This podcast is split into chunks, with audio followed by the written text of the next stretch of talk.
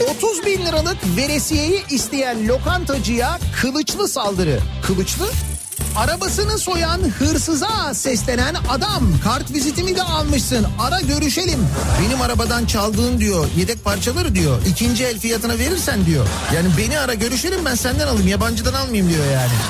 Ankara'da aşık olduğu kadın için büyü yaptıran BK yapılanlar işe yaramayınca Fahrettin şeyden şikayetçi oldu. Büyü de yapan Fahrettin bu arada.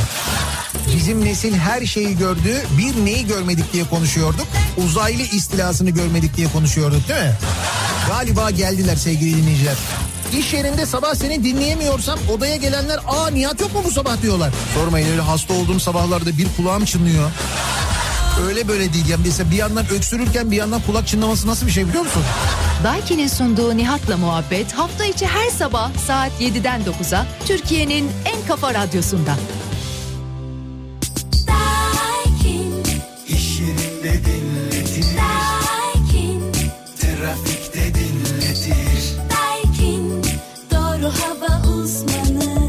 Daiki'nin sunduğu Nihat'la muhabbet başlıyor.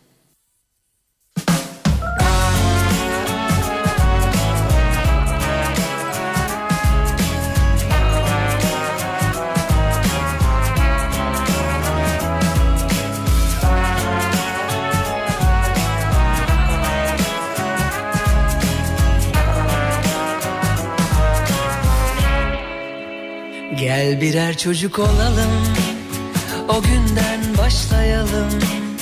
Gözlerimiz buluşsun. İlk kez bakışalım. Ne dün ne de yarın kalsın. Biz yeniden doğalım. İlk söz dudağında Olsun benim adım. Olur ya Kalbinde yer bulur da Yerleşirim yıllarca Seversin sonunda Olur ya Evet dersin aşkıma. Şeytana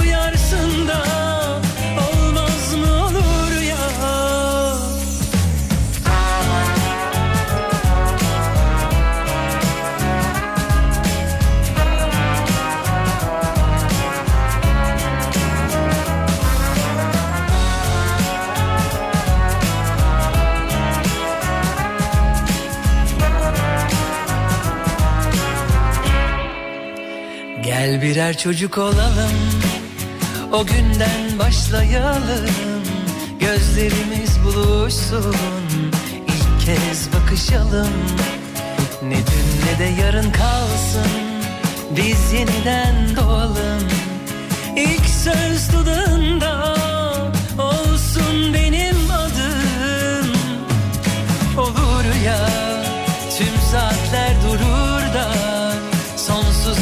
yanımda Kalırsın olur ya.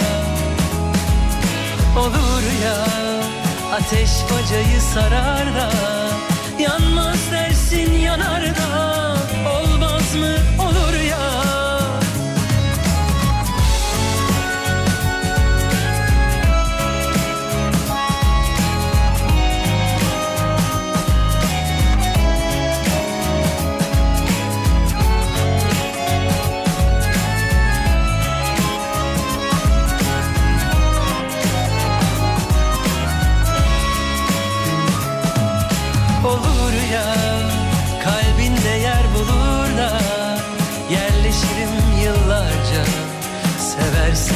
sonunda. Olur ya evet dersin aşkıma. Şeytana uyarsın da olmaz mı olur ya? Olur ya tüm saatler durur da Sonsuza dek yanımda kalırsın.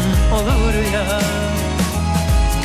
Olur ya ateş bacayı sarar da Yanmaz dersin yanar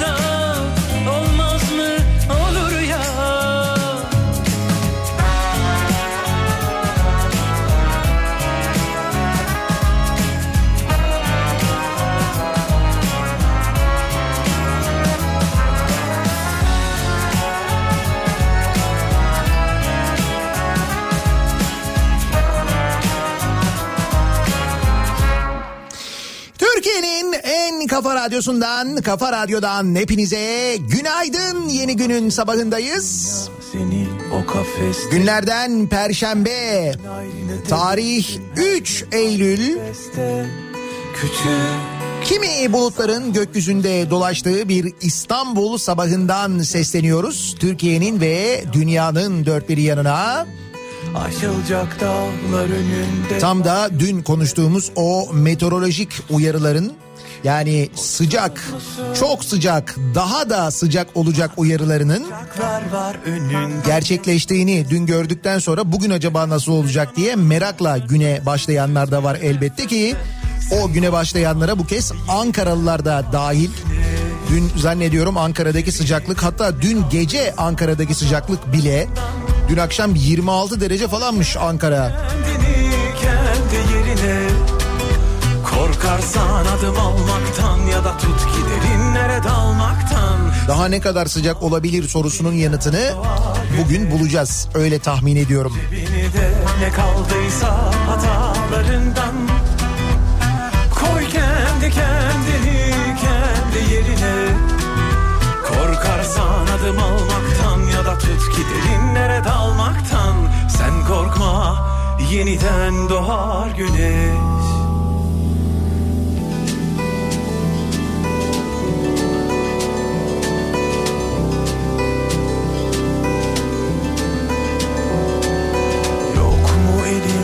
tutan ya da biraz tütün Gülüşlerin paramparça yalnızlığın bütün Küçük duyuyor musun? Anlamasın kimse boş ver onları biraz Sevgi nedir bilmeyen şiirden anlamaz Küçük yazıyor musun? Kalemlerin var önünde deste deste. Hevesle yanan mum sönmez güçsüz bir nefeste. Sen korkma yeniden doğar güneş. Tut cebini de ne kaldıysa hatalarından. Koy kendi kendini kendi yerine. Korkarsan adım almaktan ya da tut ki derinlere dalmaktan Sen korkma yeniden doğar güneş. Tut cebini de ne kaldıysa hatalarından. Koy kendi kendini kendi yerine. Korkarsan adım almaktan ya da tut ki derinlere dalmaktan. Sen korkma yeniden doğar güneş. Sen korkma yeniden doğar güneş Evet çok sıcak belki daha da sıcak olacak ama daha büyük bir derdimiz sadece bizim değil bütün dünyanın çok daha büyük bir derdi var. Derdin ne kadar büyük olduğunu, işin meselenin ne kadar ciddi hale geldiğini dün Sağlık Bakanı'nın yaptığı açıklamalardan bir kez daha anladık ki günlerdir konuşuyoruz. İlk başladığımız günlerden bile daha yüksek vaka sayısıyla karşı karşıyayız. Pandemide gerçekten çok fena bir dönemdeyiz. Nitekim bu yüzden yeni önlemler, yeni tedbirler alınıyor. Belki önümüzdeki günlerde daha da fazla alınacak. Dün Sağlık Bakanı'nın yaptığı açıklamalar sonrası İçişleri Bakanlığı bir genelge yayınladı. 81 ili kapsayan bir Covid-19 genelgesi bu. Genelgeye göre düğünler sadece nikah merasimi şeklinde yapılabilecek. En fazla bu düğün ve nikahlar bir saatte tamamlanacak. Evrenin dışındayım Evimde kiracıyım Sabah sekiz akşam beş arası uykudayım Kendime yabancıyım Kimlikte Sivaslıyım Ben hiç aşık olmadım Toplumla savaştayım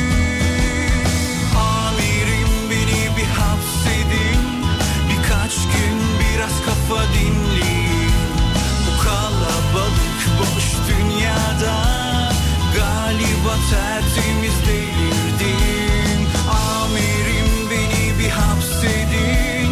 Birkaç gün biraz kafa dinleyin Bu kalabalık boş dünyada Galiba tertemiz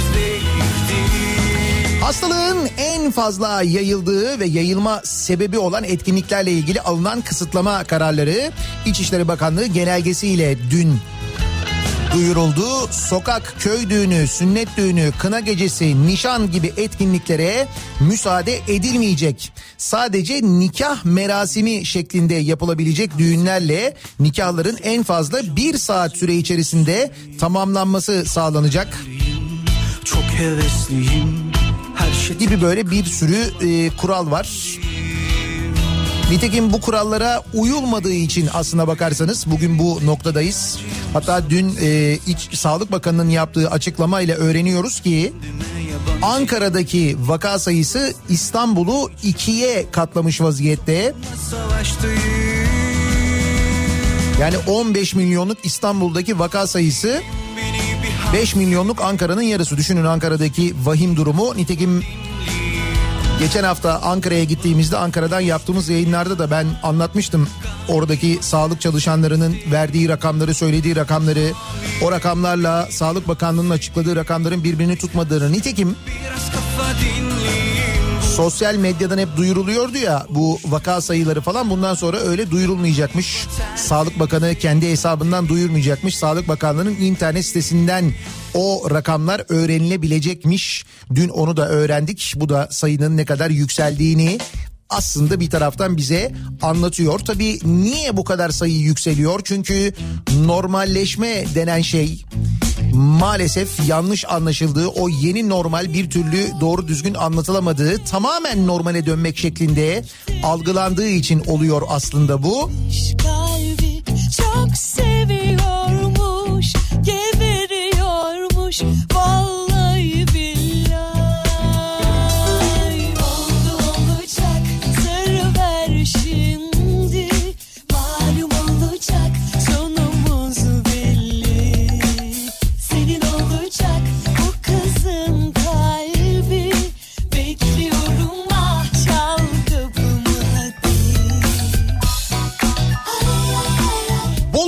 mesela karantina altında olması gereken 78 kişi piknikte yakalanmış sevgili dinleyiciler.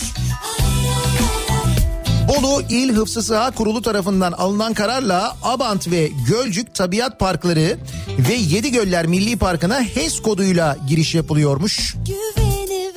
Yani Bolu'ya Abant'a gittiğiniz zaman bir HES kodu almanız gerekiyor. Bu HES kodunu aldığınız vakit hakkınızda böyle bir işte e, rapor düzenlendiyse yani bir test yapıldıysa Covid pozitif çıktıysanız karantinada olmanız gerekiyorsa evde beklemeniz gerekiyorsa o zaman anlaşılıyor doğal olarak o HES kodunu verdiğinizde HES kodu kontrolünde. İşte Bolu'ya, Abant'a, Gölcük Tabiat Parkı'na girmek isteyen 78 kişinin aslında evde karantina altında olması gerektiği halde pikniğe gittiği anlaşılmış mesela. El Tabii bunu yapanlar hakkında suç duyurusunda bulunulmuş. Çok yüksek para cezaları kesileceği de söylenmiş vali tarafından. Bunun yanında düğünler de e, başından sonuna kadar özel ekipler tarafından takip ediliyormuş.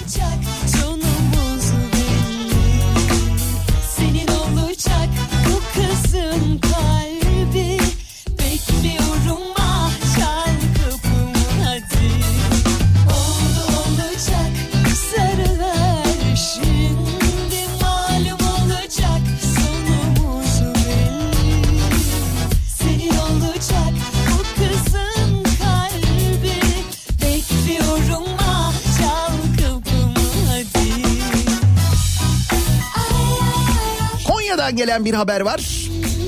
Konya'da da kadınlar altın günü yapmışlar. Ve 68 dairelik site tamamen karantinaya alınmış.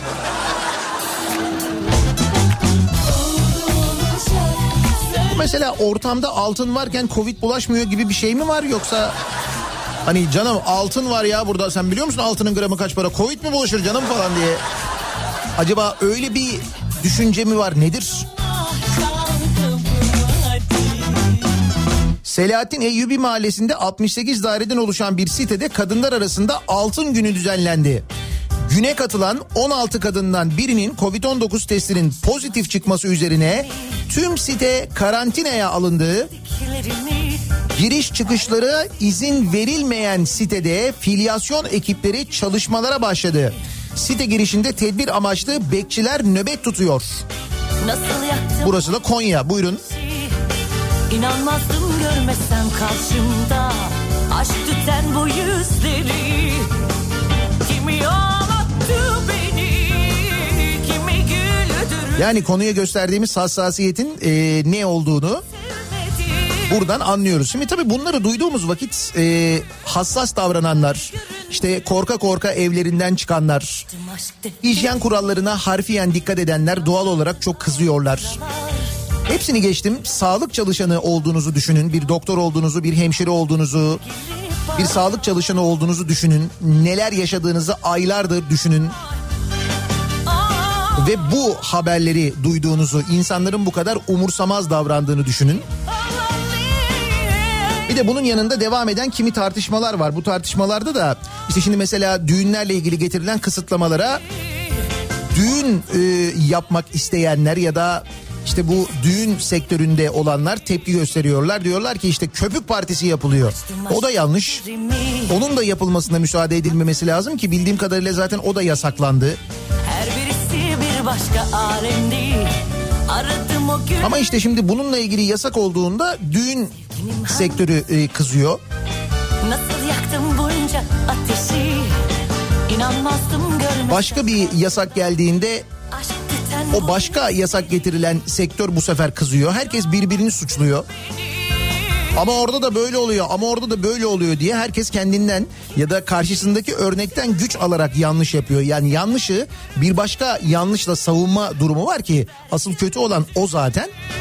İşte olan o sırada bakın sağlık çalışanların oluyor hayatlarını kaybediyorlar. Geçtim zaten yaşamlarının çok zor hale gelmesini ama bir taraftan hayatını kaybeden sağlık çalışanı sayısında nasıl bir artış var değil mi? Hep beraber görüyoruz.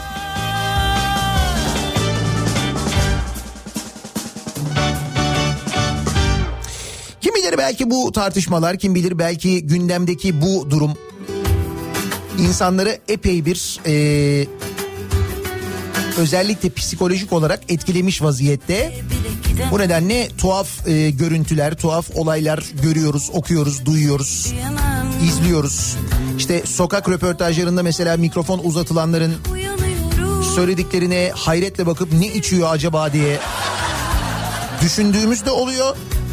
Gördüğümüz görüntü ya da fotoğraf karşısında çok şaşırdığımız da oluyor ki İstanbul'da Beyoğlu'nda e, bir görüntü var. Dün e, fotoğraflanmış. İstanbul Beyoğlu'nda bir kişi yol kenarına çektiği lüks otomobilinin bagajında kilosu 5 liradan karpuz satmış. Şimdi lüks otomobilinin bagajında derken böyle bu kadar basit değil mesele. Lüks otomobil dediği Lamborghini bagaj zaten Lamborghini'lerde motor arkada olduğu için önde ya.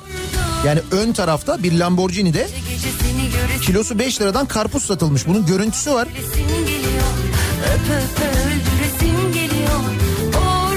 Gazetecilerin çekim yapmasından rahatsız olan ve kimliği belirlenemeyen şahıs karpuzları yol kenarına bırakıp otomobille sonra uzaklaşmış. Türkiye'deki ikinci el satış fiyatı 5 milyon liranın üzerinde olan araçta neden karpuz satışı yapıldığı merak konusu olmuş. Arabanın fiyatı 5 milyon lira.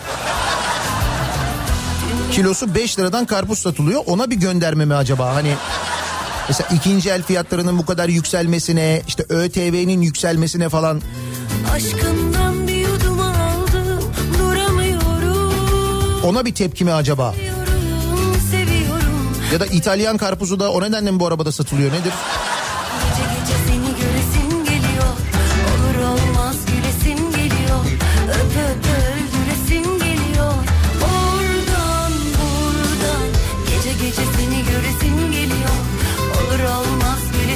ÖTV ise yüzde 160'tan yüzde 220'ye çıkarılan e, Lamborghini marka otomobilin yıllık MTV'si 46 bin lira civarında.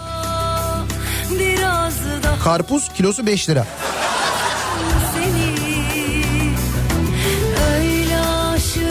Hani iyilik olsun diye yapıyor mesela diye düşünüyorum ben. Ama kilosu 5 liradan veriyor. Sonra niye bu arabanın bagajında yani? Olur olmaz gülesim geliyor Öp öp öldüresim geliyor Oradan buradan Gece gece seni göresim geliyor Bak çok enteresan bir memleketiz ya gerçekten. Hani daha ne göreceğiz diye düşünüyorum da ne görünce şaşırırız acaba diye. Mesela Lamborghini'de karpuz satışı aklına gelir miydi ya? Hani ben bir daha gördüğüm hiçbir şeye şaşırmam falan dedikten sonra böyle şeyler görünce insan yine şaşırıyor ya.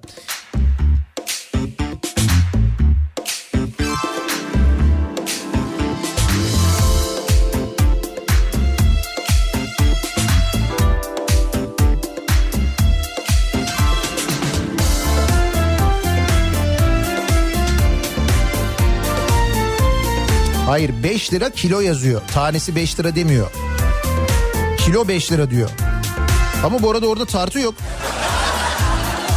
Ha, belki Lamborghini'nin öyle bir özelliği var tartıyor. Zincire vurulmuş bir mahkum gibi Aşkının kölesi oldum ne çare Bir ömre bedeldi Araç plakası MA misafir araç diye geçiyor. Türk vatandaşı değil. Arabayı getirmiş Türkiye'ye ama benzin fiyatı bu adama bile yüksek gelmiş demek ki. Benzin için karpuz satıyor olabilir. Güzel tahmin. Belki bir iddiaya girmiştir, kaybetmiştir. O yüzden yapıyordur.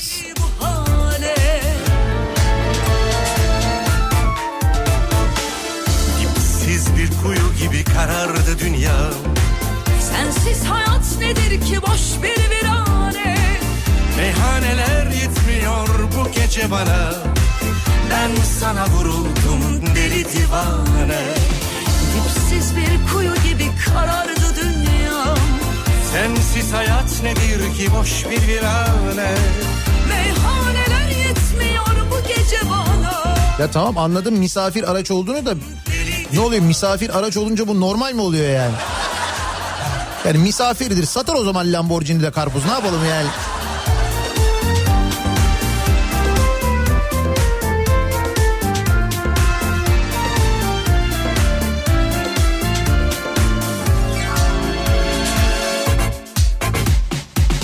Çöllerde dolaşan bir mecnun gibi Aşkınla tutuştum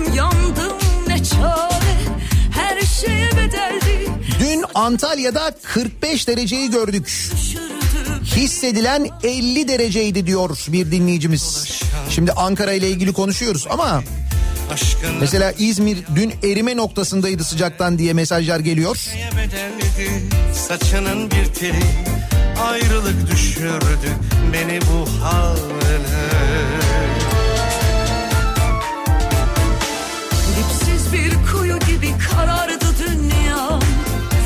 Sensiz hayat nedir ki boş Yok şu anda Lamborghini konusu daha çok ilgi görüyor belli. Şimdi bu durumda diyor mesela zabıta adamı yakalamaya kalksa zabıtaya da Bugatti lazım.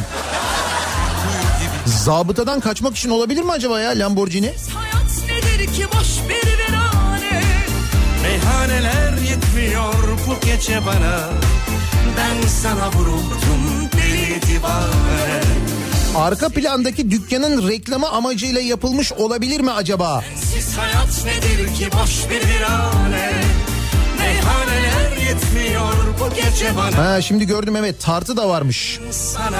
Tamam tartıyı şimdi gördüm. Başka bir fotoğraf var. Benim e, elimdeki fotoğrafta o yoktu. Başka bir fotoğrafta terazi de varmış. Terazi varsa iyi o zaman tamam. O zaman o zaman normal yani. Nasıl bir sabah trafiğiyle güne başlıyoruz? Perşembe gününün sabahındayız. Hemen trafikteki son duruma şöyle bir bakalım, göz atalım. Kafa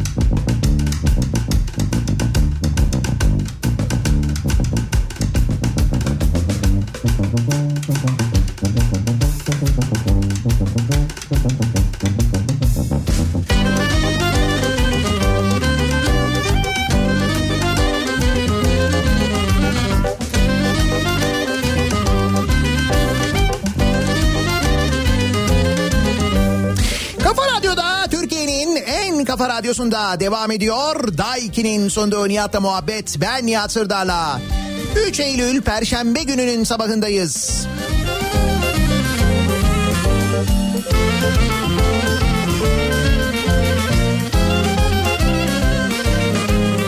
Lamborghini ile karpuz satan adam haberini geride bırakıp daha önemli meseleler, daha önemli konular var konuşmamız gereken diye düşünüp dönüyoruz bakıyoruz gündemin haline. Hani böyle zihnimizi kafamızı meşgul eden kimi bu yönde haberler çıkıyor olsa da böyle enteresan haberler çıkıyor olsa da bu bir reklam faaliyeti olabilir. Bir YouTuber durumu olabilir, başka bir şey olabilir. Neyse ne. Karpuzun tadının pek farklı olacağını sanmıyorum ben. Sonuç o çünkü yani karpuz alıyorsun neticede aldığın şey o.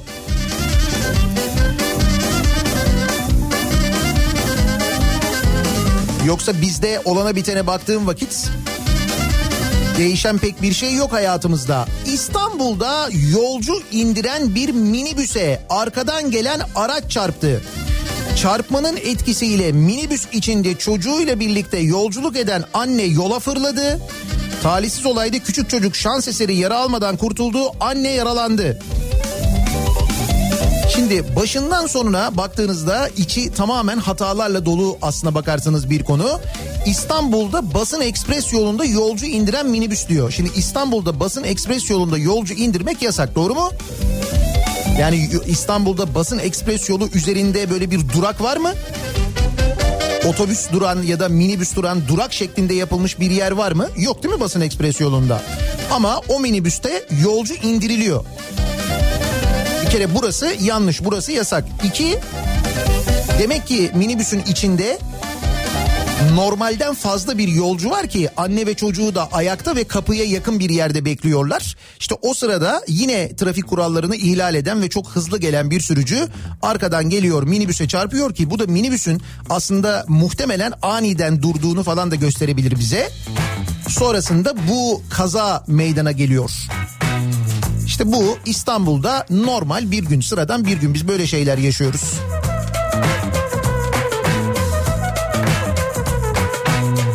Yolcuyu indirdikten sonra kapıları kapattığını ve kazanın yaşandığını söyleyen minibüs şoförü sanki orada yolcu indirmesi çok normalmiş gibi. Bir de bunu söylüyor yani böyle gayet normal anlatıyor. Kapı açık değildi. Yolcu indirdim. Bayan buradan düştü. Nasıl düşüyor yani kapı açık değilse? Baksanıza minibüs ne hale geldi. Paralar savruldu aracın haline bakın dedi. Bunu da derdi araba yani. Kimse kimsenin umurunda değil ya. Fani dünya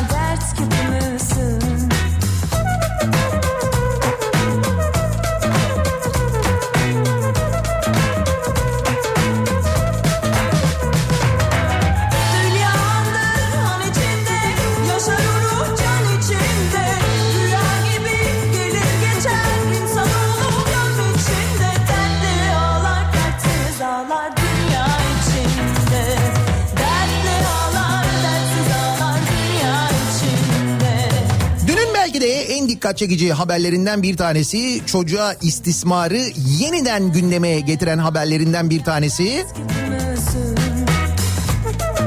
Uşşaki tarikatı lideri Fatih Nurullah diye biri varmış. Şimdi bu tipi nereden hatırlarsınız? Bu tarikat liderini işte devletin içine yerleşmemiz lazım. Devletin kritik noktalarına adamlarımızı koymamız lazım şeklinde açıklamalar yapan. işte İslam devleti kuracağız. Onun adımlarını atıyoruz diyen bu tip 12 yaşındaki kız çocuğuna cinsel istismardan tutuklandı sevgili dinleyiciler. Tarikat lideri. İslam devleti kuracağız diyen tip 12 yaşındaki kız çocuğuna cinsel istismardan tutuklanıyor. Olayın ardından tarikat üyeleri ise şikayetçi olan babayı, kız çocuğunun babasını darp etmişler. Babanın omzu kırılmış, belinde ve kolunda da yaralar oluşmuş.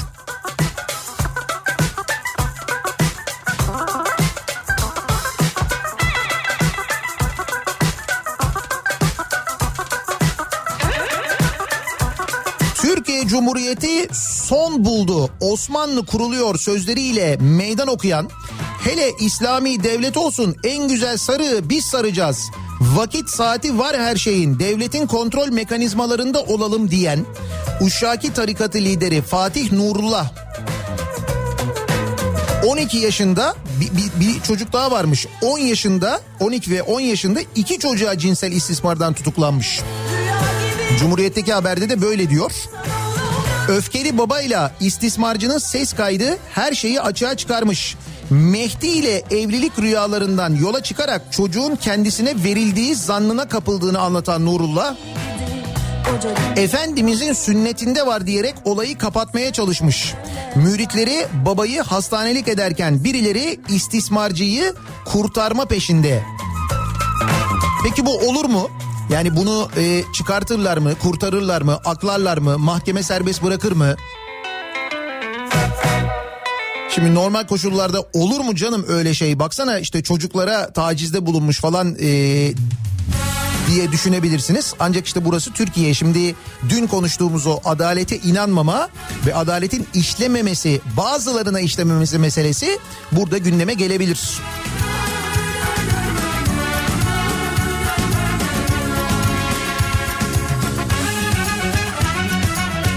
Ve hala bunlara imtiyazlar tanınmaya, hala bunlara itibar verilmeye devam ediyor. Üstelik e, daha yakın zamanda 15 Temmuz gibi bir şey yaşamış olmamıza rağmen düşünün. ister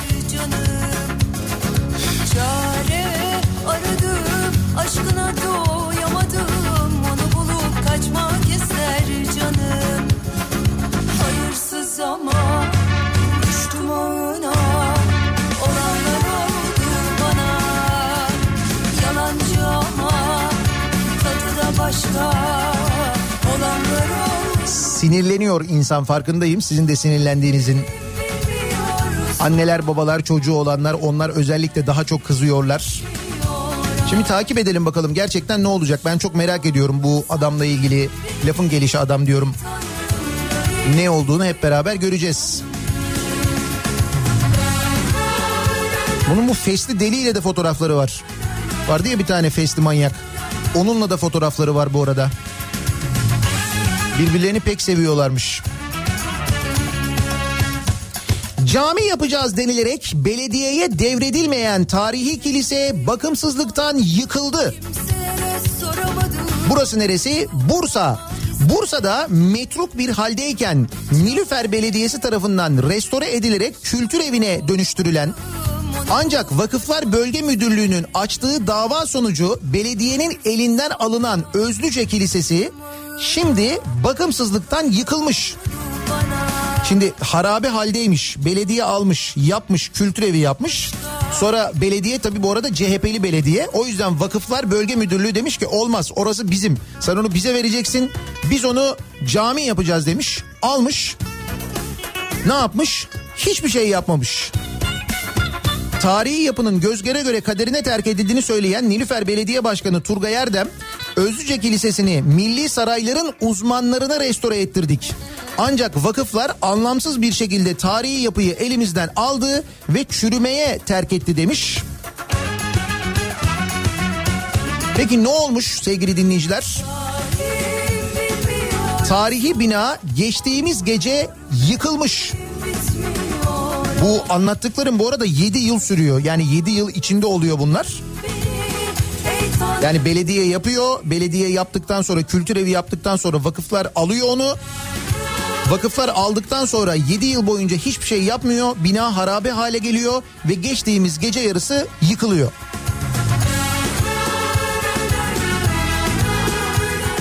Nasıl? Güzel değil mi? Madem belediyelerden konuşmaya başladık devam edelim. Belediyelerle ilgili böyle birkaç tane haber var. Bu Haliç tartışması var. Hani işte yok efendim İmamoğlu geldikten sonra Haliç e, işte kirlendi. Ondan sonra Yunuslar yüzüyordu, yüzmez oldu falan şeklinde böyle açıklamalar yapılıyor ya. Bunun üzerine tabii Haliç görüntüleri yayınlanıyor. Haliç'te durumun öyle olmadığını anlatan videolar çekiliyor. Şimdi bu görüntülerden bir tanesini kim yayınlıyor biliyor musunuz? Yani Haliç'te hayatın normal olduğunu anlatan görüntülerden bir tanesini Eyüp Sultan Belediyesi yayınlıyor. Eyüp Sultan Belediyesi dün Haliç'e ait bir videoyu böyle daha bir güzel oldu sanki notuyla paylaşıyor. Eyüp Sultan Belediyesi. Bunun üzerine bu paylaşımı alıntılayan İstanbul Büyükşehir Belediyesi Sözcüsü Murat Ongun Haliç'in temizliğini ve güzelliğini yansıtan Eyüp Sultan Belediyesi'ne teşekkür ederiz. Çalışmalarımızla daha da güzel olacak diye yazıyor. Öyle ya şimdi Eyüp Sultan Belediyesi paylaşmış. İstanbul Büyükşehir Belediyesi de diyor ki evet diyor güzel oldu daha da güzel olacak diyor Haliç için. Peki bunun üzerine e, Eyüp Sultan Belediyesi ne yapıyor? Bu paylaşımı siliyor. Da biz buradayız. Ama bayağı gollü pas olmuş. Yani resmen böyle al da at diye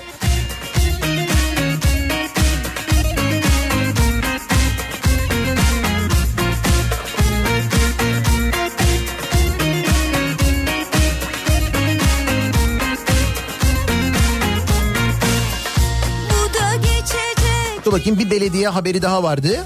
Millet değil ihvan kıraathanesi diye bir haber var. Şimdi belediyeler bu millet kıraathaneleri yapıyorlar bunların açılışını yapıyorlar falan ya hatta dün konuşmuştuk ne kadardı? 1 milyon e, kaç paraya yapılıyordu? 1 milyon 600 bin lira mıydı? 1 milyon 800 bin lira mıydı? Bir ihale vardı ya millet kıraathanesi ihalesi yapmıştı bir belediye Güngören Belediyesi. Şimdi Beykoz Belediyesi de millet kıraathanesi için alacağı 33.333 kitap listesini yayınlamış. her şeyimi Ve bakın listede neler var. Beykoz Belediyesi millet kıraathanesi açıyor. İçine kütüphane kuruyor. Kütüphanenin içine 33.333 kitap alıyorlar. Kitap listesinde İhvan'ın kurucu liderlerinden Hasan El Benna, Seyyid El Kutup ve Usame Bin Laden'i etkileyen yazarlardan Muhammed Kutup'un 65'ten fazla kitabı var. Cemal Kutay, Turgut Özakman, Yaşar Nuri Öztürk, Muazzez İlmiye Çığ gibi isimler listede yer almazken Necip Fazıl Kısakürek'le ilgili 200 kitap var. Ne o? Millet Kıraathanesi. Bu arada yalnız çaydan ve kekten haber yok onu söyleyeyim. Onunla ilgili bir bilgi yok yani.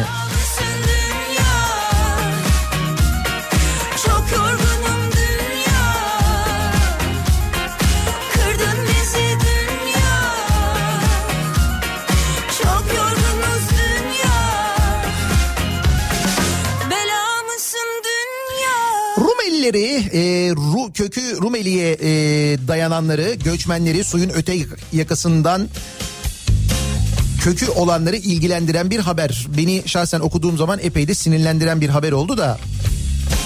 MHP Merkez Yönetim Kurulu üyesi Selami Şişman,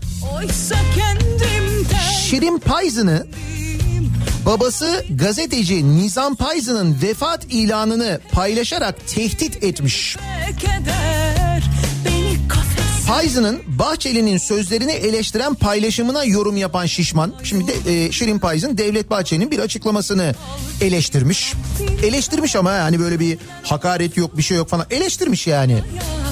Bunun üzerine bu MHP'li Selami Şişman şöyle yazmış. Bunu yazarken de bu arada Şirin Payzı'nın babasının vefat ilanını paylaşıyor.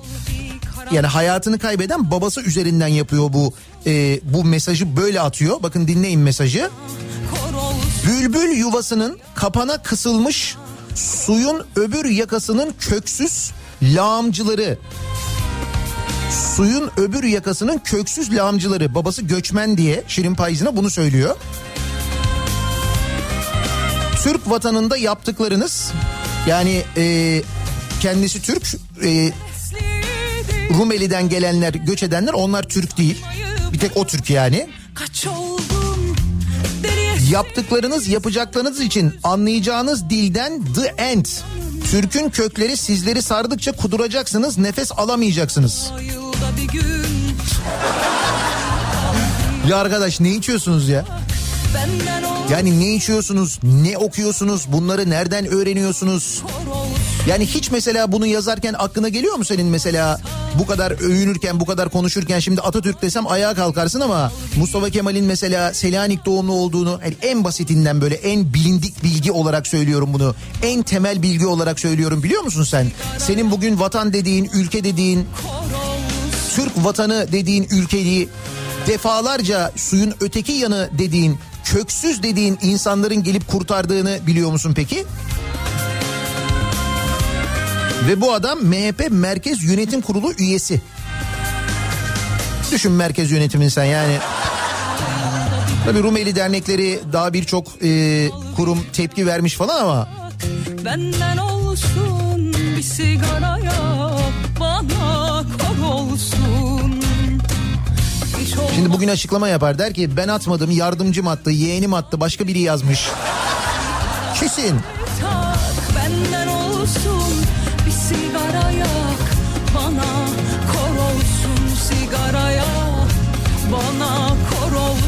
sigaraya Nihat Bey Canikos'u ne yapıyor hiç bahsetmiyorsunuz. Hangisinden bahsedelim ya da sizce Canikos'u bütün bu gündem içinde uyur mu acaba? Hemen ben size aktarayım. Bak mesela tüm büyük inşaat işleri zimmetlenmiş gibi aynı şirketlere veriliyor. İhale yine Cengiz'de diye bir haber var. Adam dediğini yapıyor. Hiç milim geri, geri adım atmadan dediğini yapıyor biliyorsun değil mi? Karayolları Genel Müdürlüğü'nün bu yılki en büyük ihalelerinden biri olan Trabzon Aşkale yolu Zigana İkmal İnşaatı Mehmet Cengiz'in şirketine verilmiş. Orada böyle açık ihale falan yok biliyorsun öyle hani kamu ihale kanunu bilmem ne falan öyle bir şey yok. İhalenin bedeli 953 milyon 203 bin lira. İhale doğal afetler, salgın hastalıklar, can veya mal kaybı tehlikesi gibi ani ve beklenmeyen olaylar uygulanması gereken 21B maddesinde düzenlenen pazarlık usulüyle düzenlenmiş. Nasıl? Güzel değil mi? Trabzon Aşkale yolu Zigana Tüneli bağlantı yolları için ilk ihaleyi de Cengiz İnşaat 446 milyon liraya almış. 2017 yılının Mart ayında temeli atılan inşaatın 29 Ekim 2019'da teslim edileceğinin açıklanmasına rağmen tünel bitirilememiş. İnşaatın bitirilmesi için bir ihale daha açılarak yine Cengiz İnşaat'a verilmiş. 400 milyona mal edilmesi düşünülen tünel ve bağlantı yolları 1 milyar 400 milyon liraya mal olmuş. Hesap süper yalnız. Yani hesap da güzel. Peki bu yetmiş mi? Hayır bu yetmemiş. Kaz Dağları'na bir darbede Cengiz'den haberi var. Gördüğünüz gibi doğu, batı, kuzey, güney hiç fark etmiyor her yerde. Altın madenciliği uğruna binlerce ağacın katledildiği Çanakkale'nin Kaz Dağları bölgesinde Cengiz Holding'e ait Truva Bakır işletmesi Nisan ayında faaliyete geçiyormuş sevgili dinleyiciler.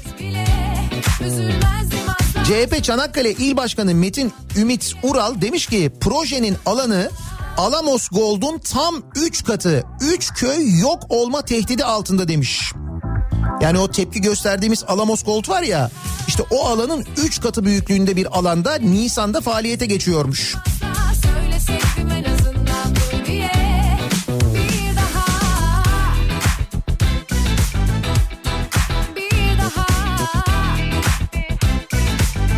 o sırada bütün bunlar olurken milyarlar milyonlar havada uçuşurken tekrar tekrar ihaleler bu şekilde Canikos'una verilirken nasıl geçineceğimizi düşünüyoruz. Ekonomiyle ilgili ve geleceğimizle ilgili endişeler var. Bunları konuşuyoruz, bunları düşünüyoruz.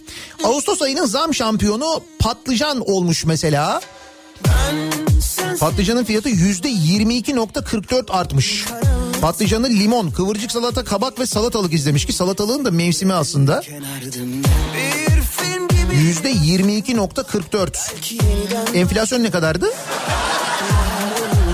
Demek ki patlıcanın enflasyondan hiç haberi yok. Seninle her şeyi geceleri ya seninle gezmeyi Ne yapıyoruz geçinmek için? Bakın insanlar geçinmek için e, şöyle yöntemler bulmaya başlamışlar. E, taksitle aldıkları beyaz eşyayı spot çarşısında satmaya başlamış insanlar.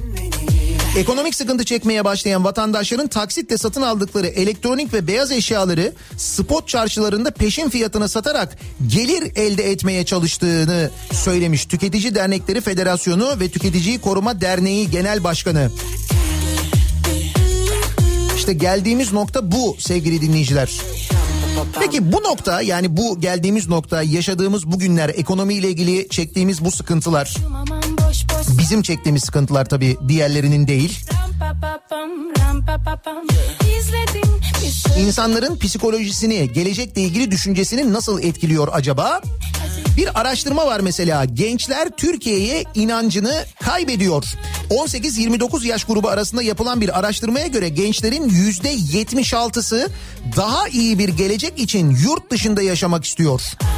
%76 her iki gençten biri mutlu olmadığını ifade ederken gençlerin yüzde 77'si torpilin yetenekten daha etkili olduğuna inanıyor.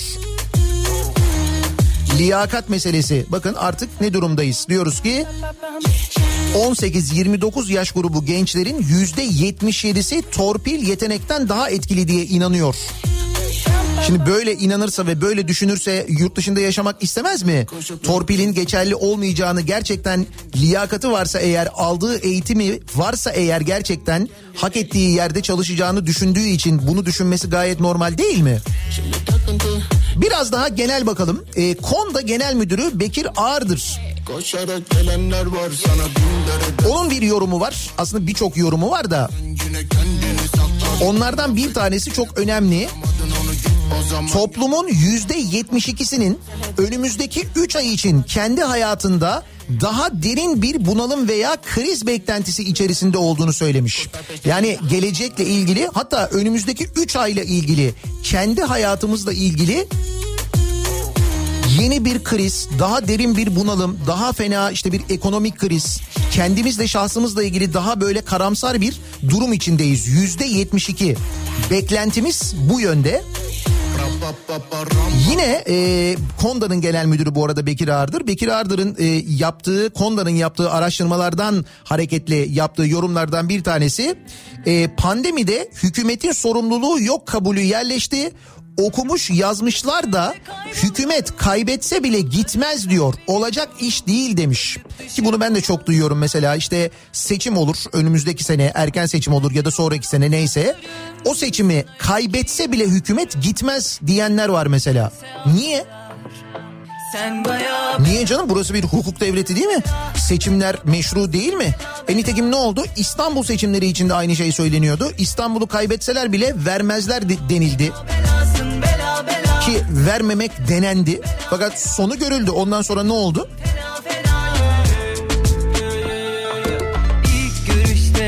İşte onu söylüyor e, Bekir Ağırdır da diyor ki olacak iş değil diyor öyle şey olur mu diyor. Her şey senden bahsediyor bana. Ama buradaki bu 3 ayla ilgili bu beklenti durumu gerçekten çok enteresan. Yani önümüzdeki 3 ayla ilgili toplumun %72'sinin böyle karamsar oluşu bir bunalım yani daha derin bir bunalım kendi hayatında daha derin bir bunalım ve bir kriz beklentisi içerisinde olduğunu düşünmesi insanların gerçekten üzerine konuşulması gereken bir konu.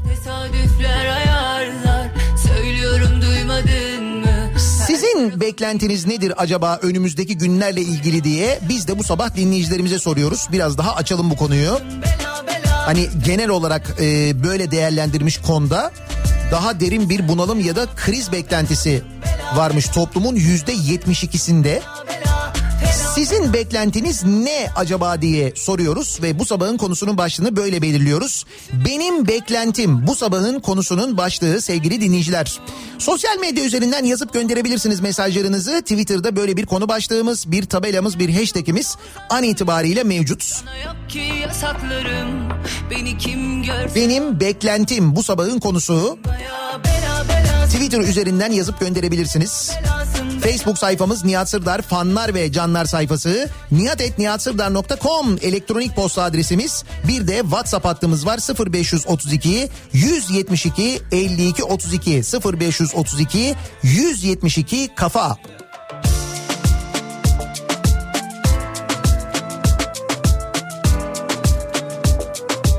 Bakalım önümüzdeki günlere dair beklentiler ne yönde? Ne düşünüyorlar acaba insanlar ne bekliyorlar? Bir ara verelim. Reklamların ardından yeniden buradayız.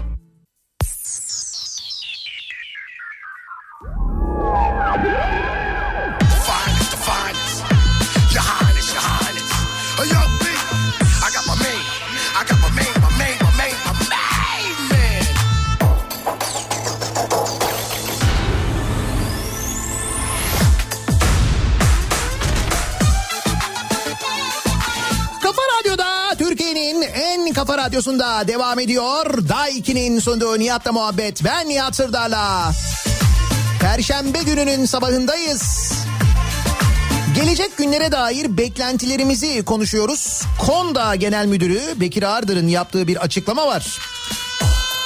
Toplumun diyor yüzde 72'sinin önümüzdeki 3 ay için kendi hayatında daha derin bir bunalım veya kriz beklentisi içerisinde olduğunu söylemiş Bekir Ağırdır. Biz de sizin beklentiniz nedir mesela önümüzdeki 3 ay için diye soruyoruz. Benim beklentim bu sabahın konusu. Beklentisi ıspanak ve yumurta olanlar için Paramız olsun bakarız yavrum.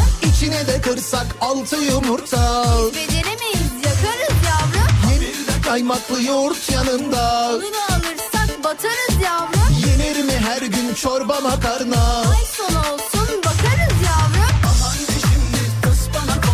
Paramız olsun bakarız yavrum.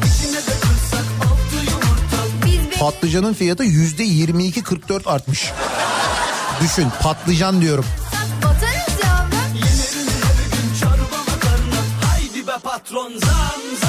Önümüzdeki günlerden benim beklentim 6 milyar ağaç daha dikilir olur biter. Ne oldu yine bir yerde ağaç mı kesiliyor? Erdek halkı Kapıdağ ormanları talan ediliyor demiş. Kapıdağ Yarımadası'nda rüzgar enerji santrallerinin yapımı sürecinde tam bir doğa alanı yaşanıyor. Halk reslere büyük tepki gösterirken Erdek Belediye Başkanı cennet ormanları yok ediyorlar demiş. Sözde bu rüzgar enerjisinin çevreci olması gerekiyor değil mi? Ama şimdi Erdek'te Kapıdağ Yarımadası'nda kesilen ağaçların yerine biz bir 6 milyar ağaç dikeriz dinleyicimiz dediği gibi. Ama nereye diktiğimiz belli değil bu arada. Neresi olduğunu bilmiyoruz o milyarlarca ağacın dikildiği yer neresi. Paramız olsun bakarız yavrum. içine de kırsak altı yumurta. Biz beceremeyiz yakarız yavrum. Bir de kaymaklı yoğurt yanında. Onu da alırsak batarız yavrum. Yenir mi her gün çorba makarna? Ay sonu olsun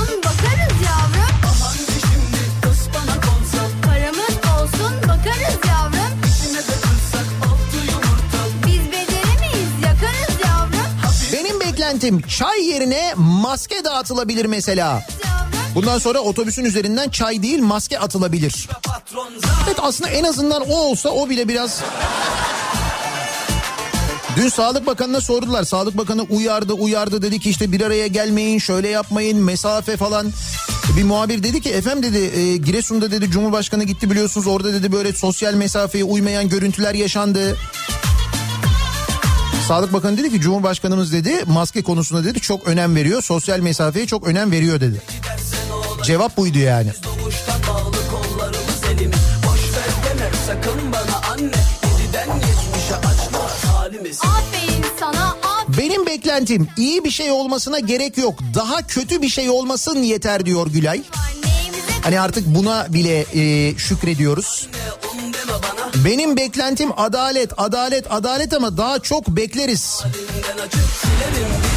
Evet onu daha çok uzun süre bekleyeceğiz bence de.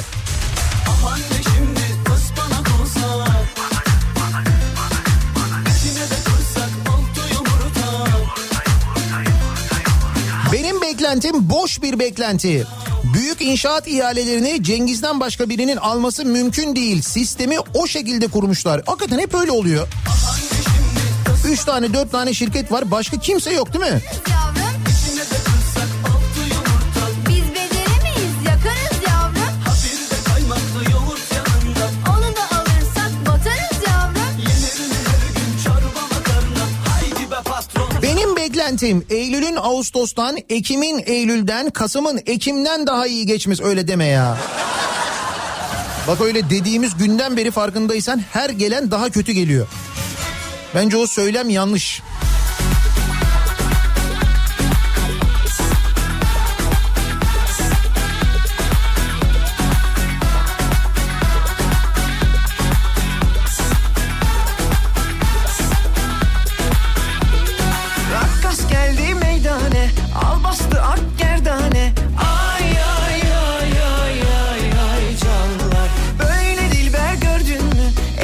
Cerrahpaşa'dan Murat diyor ki benim beklentim yeni bir müjde. Bir müjde daha alır bir de biraz onunla oyalanırız yine susarız diyor. Artık benim hiçbir beklentim yok. Gelişine yaşıyorum hayatı diyen var mesela. Cihanda böyle yanıyor yansın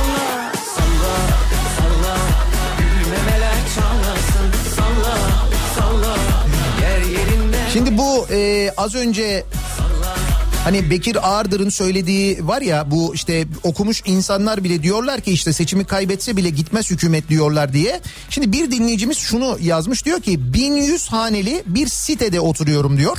Sitemizde seçim oldu. Yönetim Canikos'u gibi yönetiyordu. Muhalif ekip seçimi kazandı Ocak ayında. Fakat mevcut yönetim görevi bırakmıyor.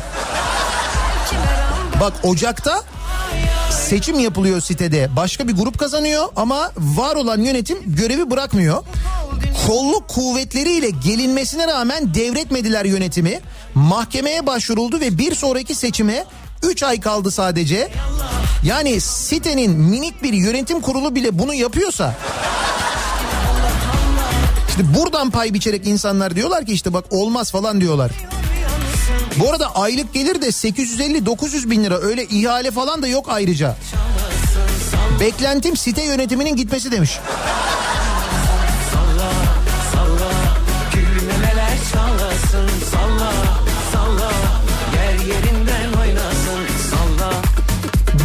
beklentim çok hümanist bir insandım. Türkiye gelir dağılımına göre fena sayılmayacak maaşım var. Önceden asgari ücret alanlara çok üzülürdüm. Bir zaman biz zaman zaman zorlanıyoruz. Bu insanlar nasıl yaşam mücadelesi veriyorlar diye vesaire. Tamam hepsi değil ama büyük çoğunluğu içinde bulundukları durumun müsebbibi. Ben de içimdeki insani duyguları tamamen yitirdim sayılır. Ülkemi çok seviyorum ama bu gidişat için fazla bir şey gelmiyor elimden. Umudumu tamamen yitirdim ülkenin geleceğinden. Bu saatten sonra altta kalanın canı çıksın modundayım. Bu ruh halime sebep olanlara da çok kızıyorum. Şu an e, bayağı bu cennet vatanda cehennemi yaşıyoruz demiş mesela bir dinleyicimiz. Tahmin ediyorum e, birçok dinleyicimizin hissettiklerini böyle düzgün cümlelerle anlatmış.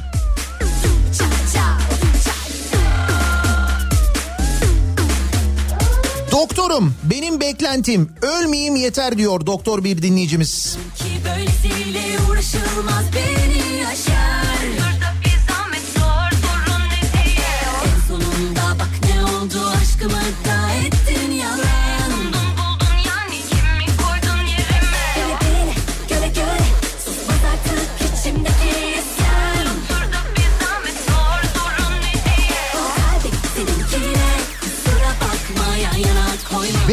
beklentim Ankara'dan yazmış dinleyicimiz erimeden yazayım dedim diyor.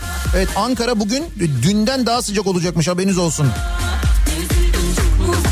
Benim beklentim online eğitimin bir an önce bitip okullarımıza dönebilmek. Aslında işin özünde Covid'in bitebilmesi beklentim. Hem öğretmen hem bir veli olarak kafeste dönüp duran hamsterlar gibiyiz.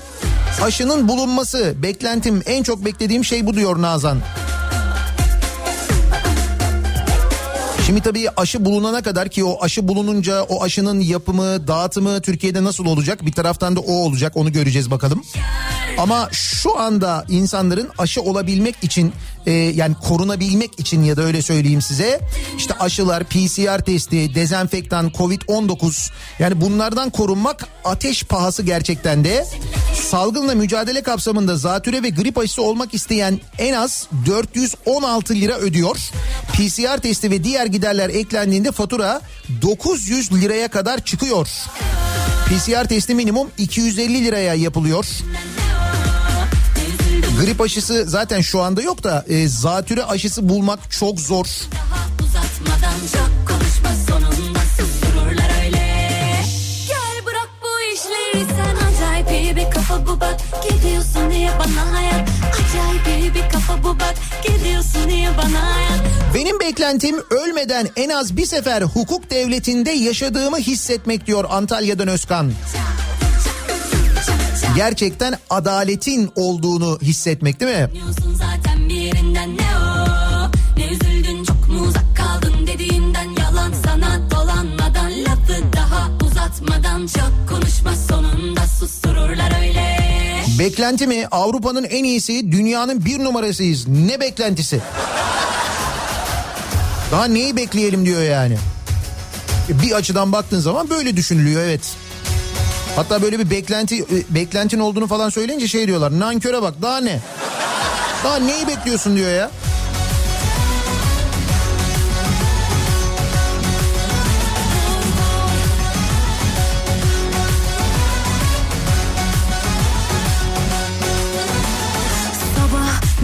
Sıfır beklenti, sonsuz mutluluk diyen var. Yataktan çık çıkabilirsen.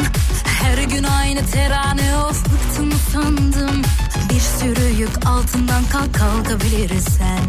Sabır taşım çatladı hiç mecalim yok.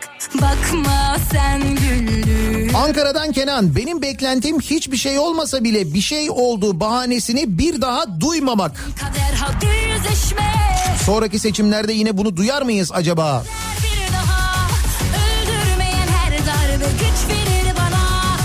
Ben bir öğretmenim. Hiçbir şeyden umudum kalmadı ki beklentim olsun. Zaten ülkeye yüküm diyor İstanbul'dan Özgür. Tabii maaş olarak değil mi? Epey büyüksünüz onu biliyoruz öğrendik.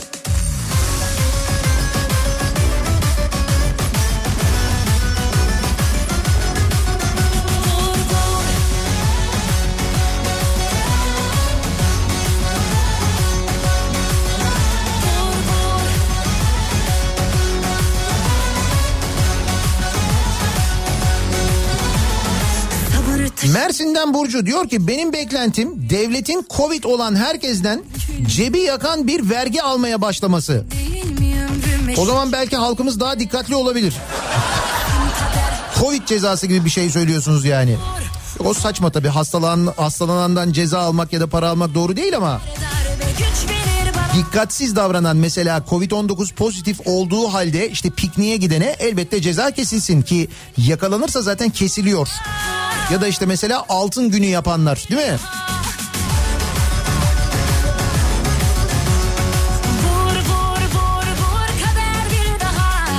Sağlık personeli olarak ölmeyeyim toplu taşıma kullanan biri olarak da maskenizi takın demekten dayak yemeyeyim yeter diyor Perihan. Benim beklentim bu çok beklentim yok diyor.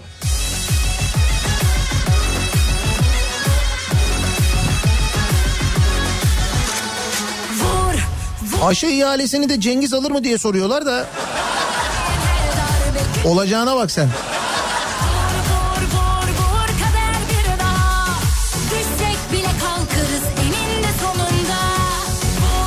Beşiktaşlıyım beklentim forvet ve sağ bek transferi diyen de var mesela. Ya diyorum ya şimdi herkesin beklentisi başka.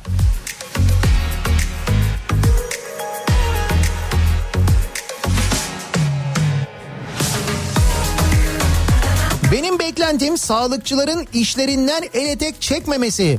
Zira sağlıkçılar inanılmaz yorgun ve tükenmiş durumdalar. Bir an önce çalışma şartlarının düzeltilmesi, özlük haklarının verilmesi gerekiyor. Güneş bana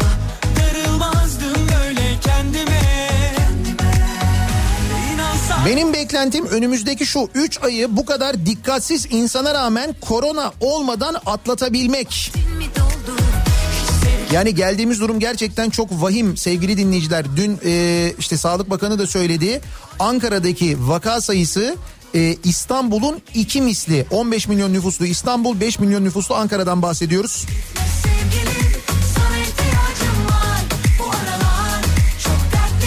Bakın Ankara'dan yani bizzat Ankara'dan Ankara'da görev yapan e, bir profesörden e, bir mesaj var. E, Hacettepe Üniversitesi'nden Profesör Doktor Mustafa Can Kurtaran diyor ki Ankara diyor Wuhan oldu Wuhan. 10-14 gün sokağa çıkma yasağı gelmeli Ankara için. Ankara sağlık kapasitesi e, aşabilir. Artık hasta yatıracak yoğun bakım zorlaşıyor. Kapalı her hastane açılmalı. Özel yoğun bakımlar pandemi için açılmalı. Halkın inisiyatifine bırakmak yanlış demiş. Ankara'da Hacettepe'de görev yapan bir hoca söylüyor bunu. bir güneş Ama bakıyoruz öyle bir önlem var mı ya da Ankara'ya özel böyle bir şey var mı? Bakanın bu açıklamasına rağmen dün İçişleri Bakanlığı'nın yayınladığı genelgede öyle bir bilgi yok. Sabret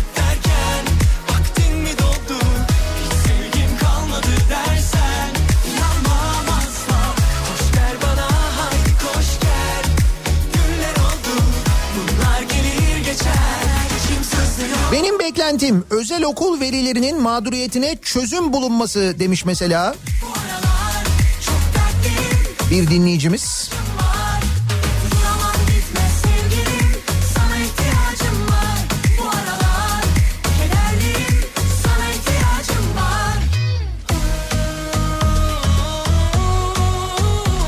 Benim beklentim özgür bir medya diyor bir dinleyicimiz. Onun için epey bir beklemeniz lazım. Dün biliyorsunuz Tele1 televizyonu 5 gün süreyle yayını durduruldu. Gerekçe 2. Abdülhamit eleştirildiği için. çok dertliyim sana ihtiyacım var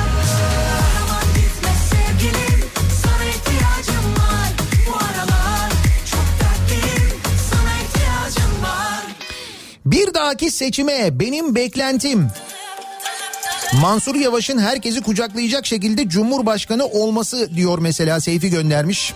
Şimdi geçtiğimiz gün Cumhurbaşkanı ile bir görüşmesi vardı Mansur Yavaş'ın. Orada çekilen bir fotoğraf var. Şimdi o fotoğrafın sadece Mansur Yavaş tarafı alınarak çok paylaşılıyor sosyal medyada da. Yanlış yerde batıyor yine umudum Sana sorsak ne yaşadık ki hepsini ben uydurdum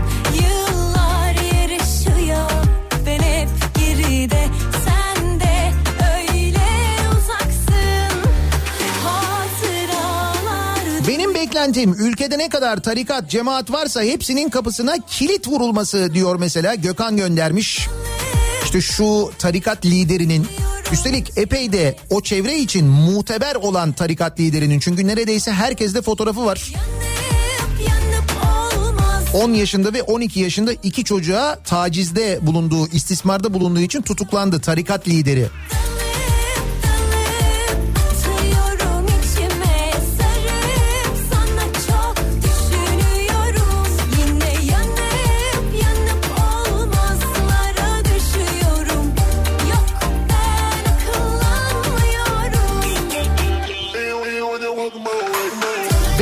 Beklentim İsmail abinin gemisinin gelmesi.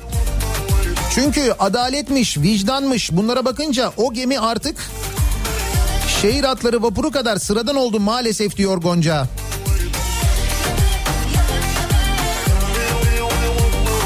Beklentim mi? Sınava giriyorsun atanacaklar belli. Şans oyunu oynuyorsun çıkacak numaralar belli. İş kuruyorsun gelecek yeni vergiler belli.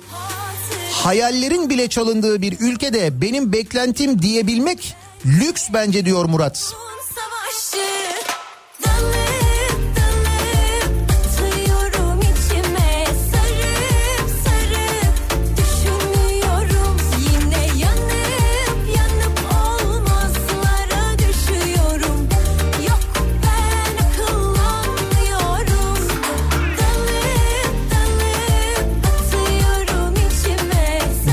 Beklentim sıfır beklenti.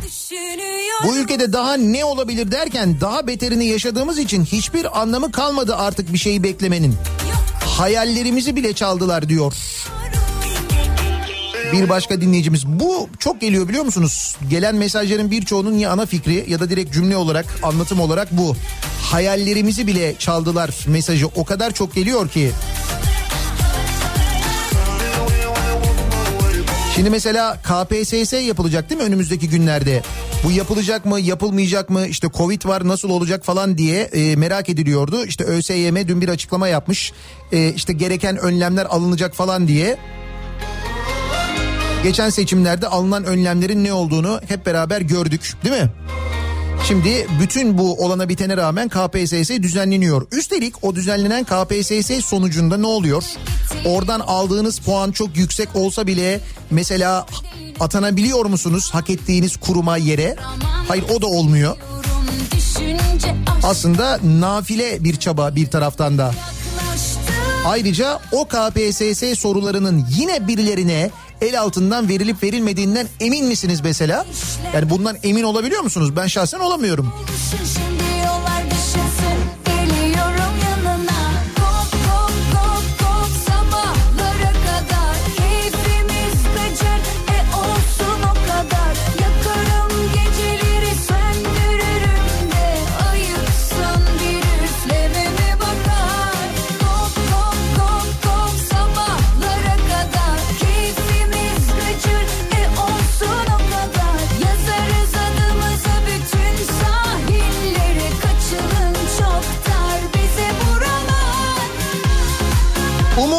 Var Nihat. Ben umutsuz değilim. Benim beklentim daha aydınlık bir gelecek. Umutsuzluk yok demiş bir dinleyicimiz.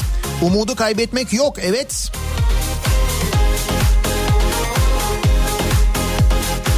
Benim beklentim Merkez Bankası'nın şak diye dolar satması. Ama öyle sadece bir şakla olmuyor biliyorsun. Arkasından ne olduğunu anlamadan bir şak daha. Ondan sonra bir daha bir şak daha.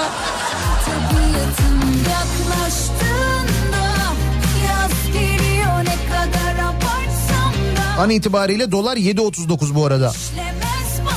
Yani epey bir şak gerekiyor.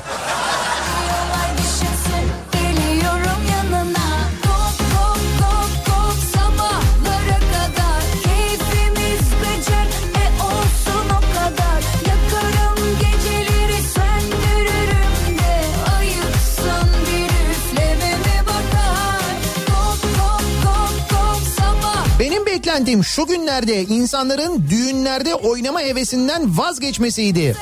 Ama Bursa'da kına yapılması yasak olduğu için Yalova'da salon tutup Bursa'dan otobüs kaldıracak insanları duyunca bundan vazgeçtim.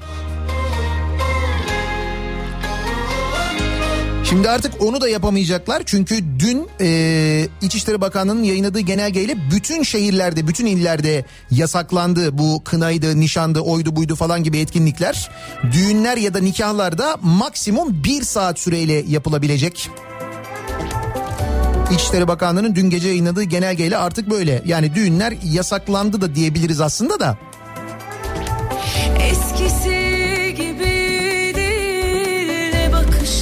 Hani bir beklenti vardı. Sıcakta bulaş az da olsa azalırdı. Değil mi? Böyle deniyordu. Ağustos'ta bile biz bu azalmayı göremediğimiz gibi nasıl tavan yaptığını da görüyoruz. Şimdi havaların soğuyacağı önümüzdeki 3 ayı düşünemiyorum diyen var mesela. Haklısınız. Yani bunu öngörmek için profesör olmaya da gerek yok.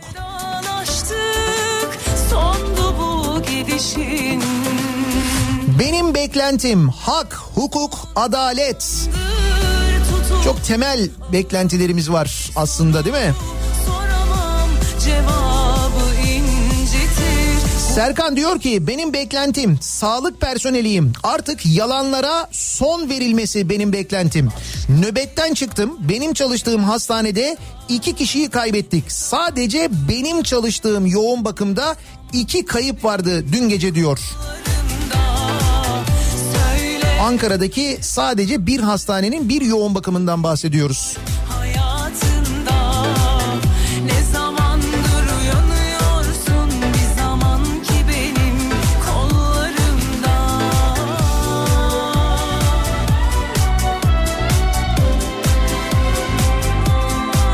Yine bir sağlık çalışanı dinleyicimiz diyor ki geçen cuma Ankara'da yeni vaka sayısı 2600'dü. Bu sadece şehir hastanesi verisi bu arada. Diğerlerini bilmiyoruz.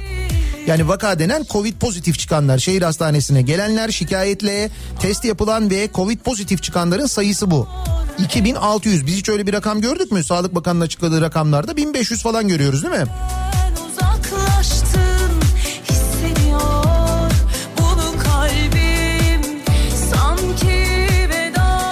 Nitekim Ankara'daki durumun ne kadar fena olduğunu dün işte Sağlık Bakanı da bizzat söyledi.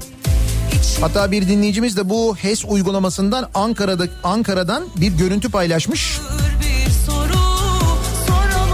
Her yer kıpkırmızı. En, en güvenli yer Karşıyaka mezarlığı görünüyor Ankara'da biliyor musun? söyle ne zamandır başka biri var hayatında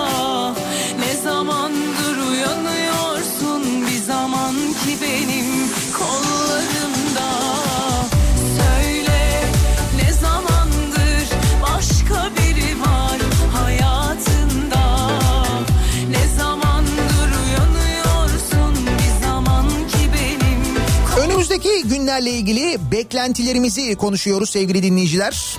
Toplumun %72'sinin önümüzdeki 3 ay için kendi hayatında daha derin bir bunalım veya kriz beklentisi içerisinde olduğunu söylemiş Konda Genel Müdürü Bekir Ağırdır. Acaba sizin önümüzdeki günlerle ilgili beklentiniz nedir diye soruyoruz. Benim beklentim bu sabahın konusu reklamlardan sonra yeniden buradayız.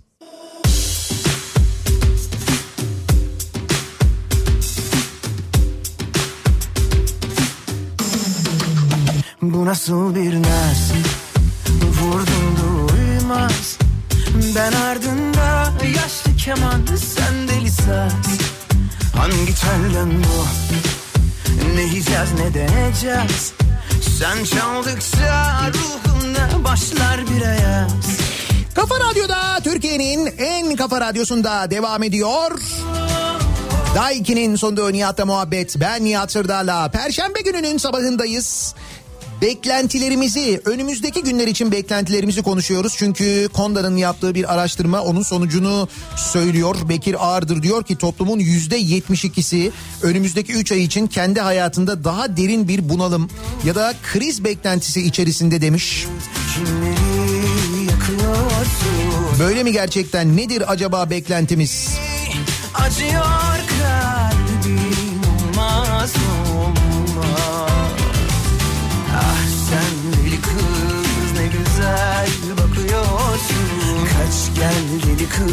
Benim beklentim bir sabah uyandığımda kendimi dev bir Cengiz olarak bulmak. Sonra gerisini Kafka düşünsün artık diyor da. Bu Cengiz Holding'in aldığı karayollarından aldığı 953 milyon liralık yeni ihale gündemde. Bir de bakır e, madeni işletmeye başlayacakmış Kaz Dağları'nda Nisan ayından itibaren Cengiz Holding. Üstelik o Alamos Gold'un e, işlettiği o yok ettiği alan var ya onun 3 misli büyüklüğünde bir alanda yapacakmış bunu. Kuytu bahçemde baharsın ah, ah. Sen gülle güller utansın ah, ah.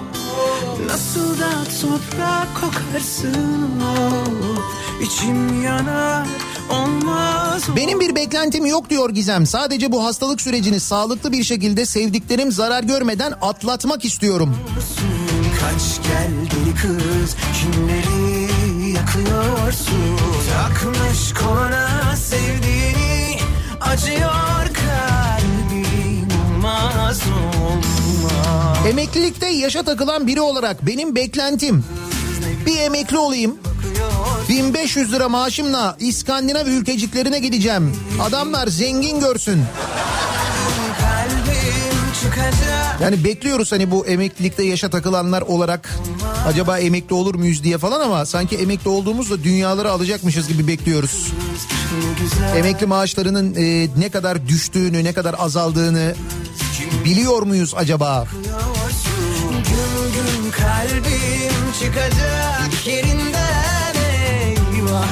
Benim beklentim hepimizin Hadi artık kalk işe geç kalıyorsun okula geç kalıyorsun diye uyandırılmamız. Meğer 2020'nin tamamı kötü bir rüyaymış mesela aslında rüya görüyormuşuz da hani böyle uyandıktan sonra tekrar bir 5 dakika daha uyuyayım modu var ya. Aslında oradaymışız yani. Ne güzel olur değil mi o? Sen asıl benim uzağımdan kork istemedin durdum yakın Benim beklentim birkaç ihale kapmak, kanala köprü yapmak, vurduğum paralarla gece alemlere akmak diyor. Manici muallim.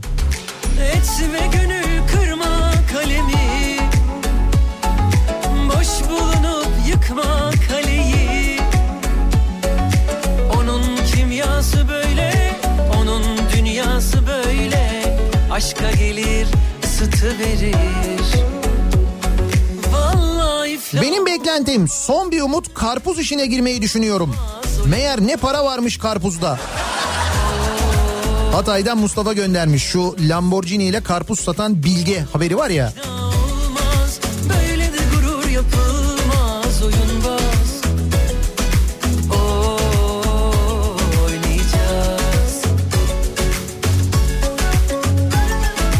En büyük beklentim beklentiye girmemek artık diyor İzmir'den Mustafa.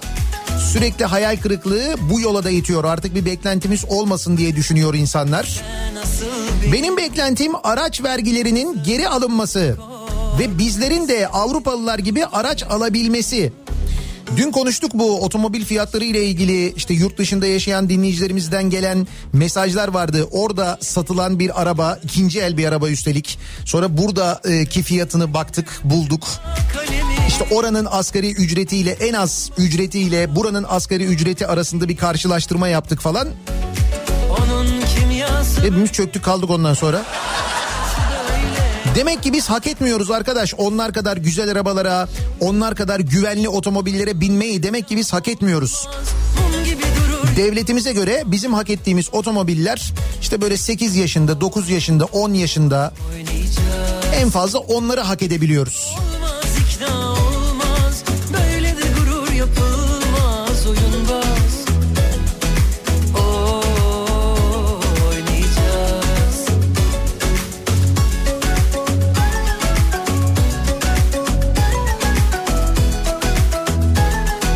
Çoban Çeşme iki telli yönü Basın Ekspres fena kimse girmesin demin dedim ya.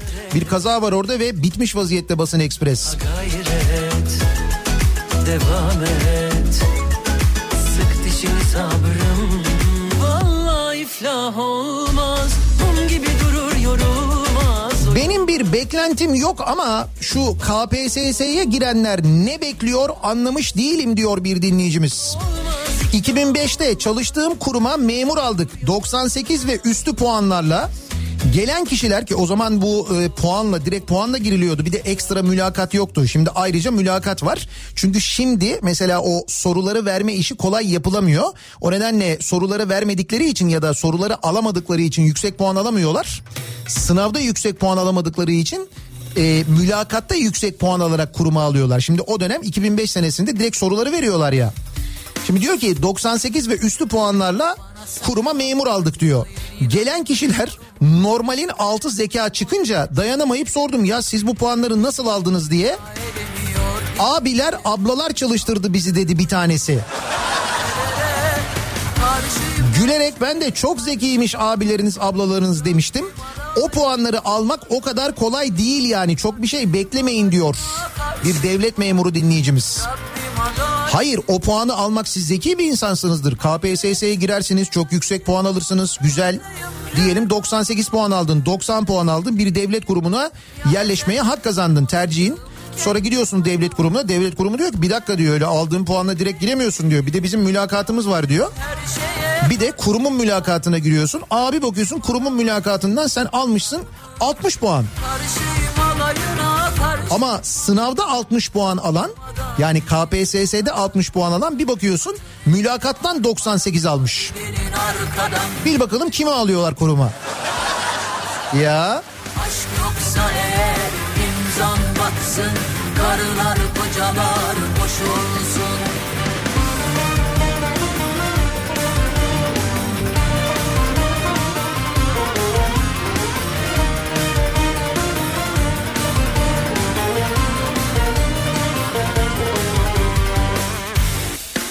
Çok ilginç geldi bana. İnsanlar bundan 15 yıl önce beklentin nedir diye sorulduğunda işte ev, araba, iş yeri açmak, sağlıklı yaşamak gibi beklentileri olurdu. Ama bugün adalet birinci sırada. Herkes adalet beklentisi içinde.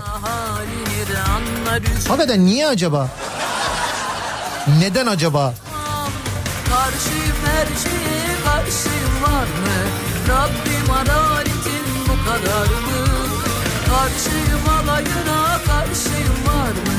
Rabbim adaletin bu kadar mı?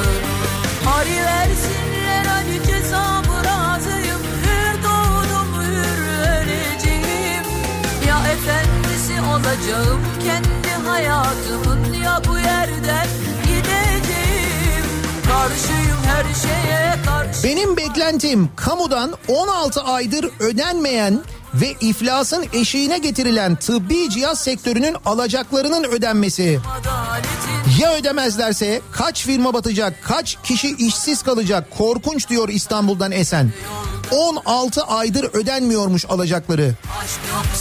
Kamu alacakları yani bu arada sadece kamu. E Biz bu kadar vergiyi nereye veriyoruz o zaman? Sizin alacağınız ödenmiyorsa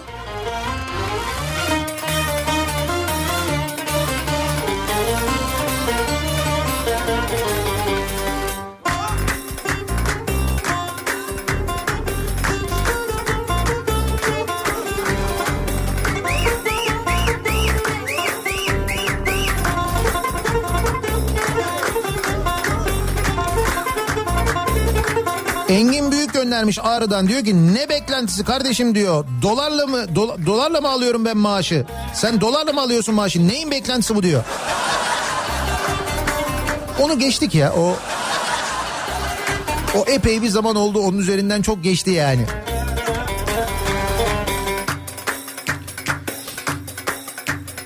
Gaz ve petrol bulduk. 1 liranın 10 euroya tekamül etmesini ve bütün dünyanın ayaklarımıza kapanıp aman dilemesini bekliyorum.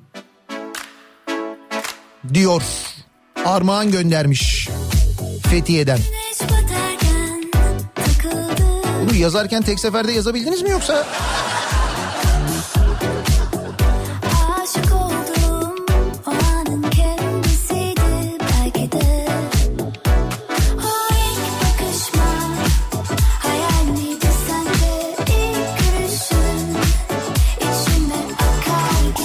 Çalışanıyım. Her gün bilinçsiz birçok insanla karşılaşıyorum. İçlerinden birinin enfekte çıkıp çıkmaması an meselesi.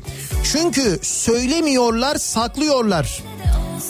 Benim beklentim Covid geçiren, karantinada olan insanların koluna dövme tarzı bir işaret uygulanması. Ancak bu şekilde emin olabiliriz. Çünkü kimse karantina kurallarına uymuyor, elini kolunu sallayarak geziyorlar ortalıkta.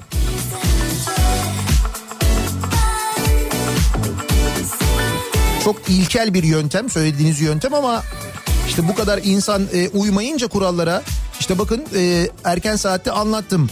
Bolu'da e, piknik alanlarına girmeye çalışan 78 kişi yakalanmış. Aslında evde karantinada olması gereken HES koduyla giriş yapılıyormuş. İşte mesela Abant'a o HES kodunu verdiklerinde aslında karantinada olması gereken insanlar olduğu anlaşılmış. 78 kişi ve bunlara çok ağır para cezaları kesiliyor.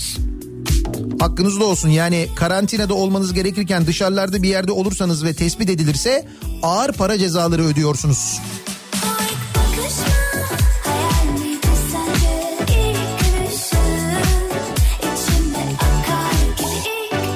Benim beklentim sevdiklerimi kaybetmeden yaşamak.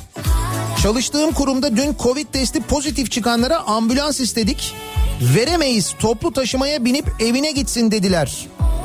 O yüzden artık bir beklentim kalmadı. Ankara çok kötü durumda diyor Ankara'dan bir dinleyicimiz.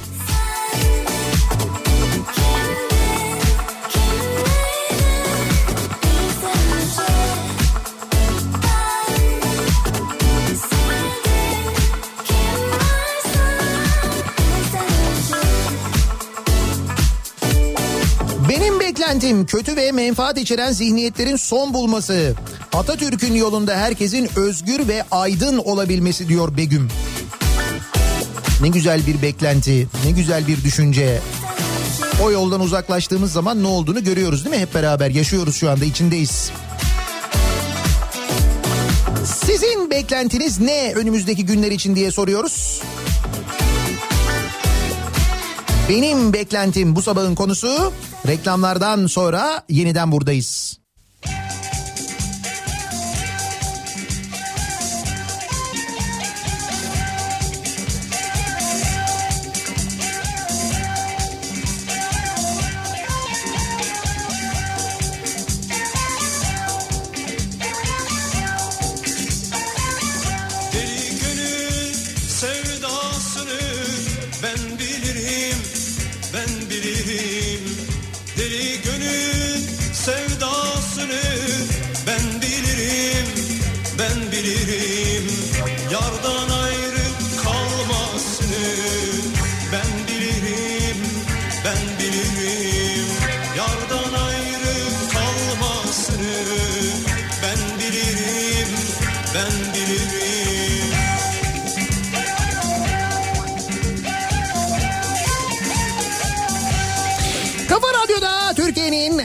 Kafa radyosunda devam ediyor.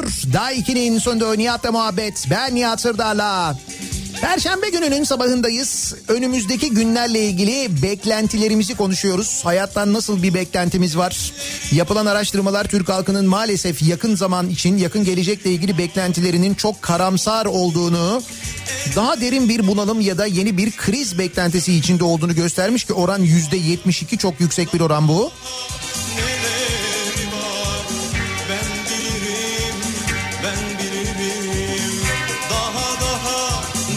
Dinleyicilerimizden gelen mesajlara baktığımızda ekseriyette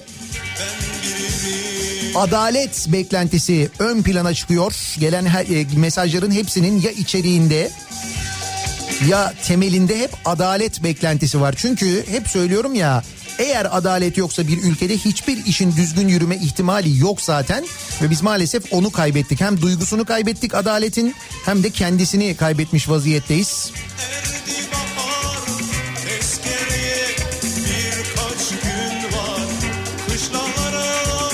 beklentim Antalya koronavirüs tablosunun bir an önce açıklanması. Her şeyi bilip hiçbir şeyden haberimiz yokmuş gibi yaşamaktan bıktık diyor Antalya'dan bir dinleyicimiz Leyla göndermiş. Evet yurt dışından bu kadar turist geliyor. İşte 100 bin turist geldi deniyor bir haftada. Bu turistlerle ilgili biliyorsunuz herhangi bir PCR testi falan istemiyoruz Rusya'dan gelenlerle ilgili. Acaba bunun Antalya'daki vaka sayısına bir etkisi var mı? Ne oluyor? Bilmiyoruz. Antalya'dan gelen haberler çok kötü. Ama Sağlık Bakanı'nın o yönde bir açıklaması yoktu dün mesela. Turizm etkilenmesin diye mi acaba böyle yapılıyor diye insan doğal olarak kendi kendine soruyor. Yayınımızın sonuna geliyoruz. Mikrofonu Kripto Odası'na Güçlü Mete'ye devrediyoruz. Türkiye'deki ve dünyadaki son gelişmeleri sizlere birazdan aktaracak. Güçlü Mete bu akşam 18 haberlerinden sonra eve dönüş yolunda yeniden bu mikrofondayım ben. Sivrisinek'le birlikte tekrar görüşünceye dek sağlıklı bir gün geçirmenizi diliyorum. Hoşçakalın.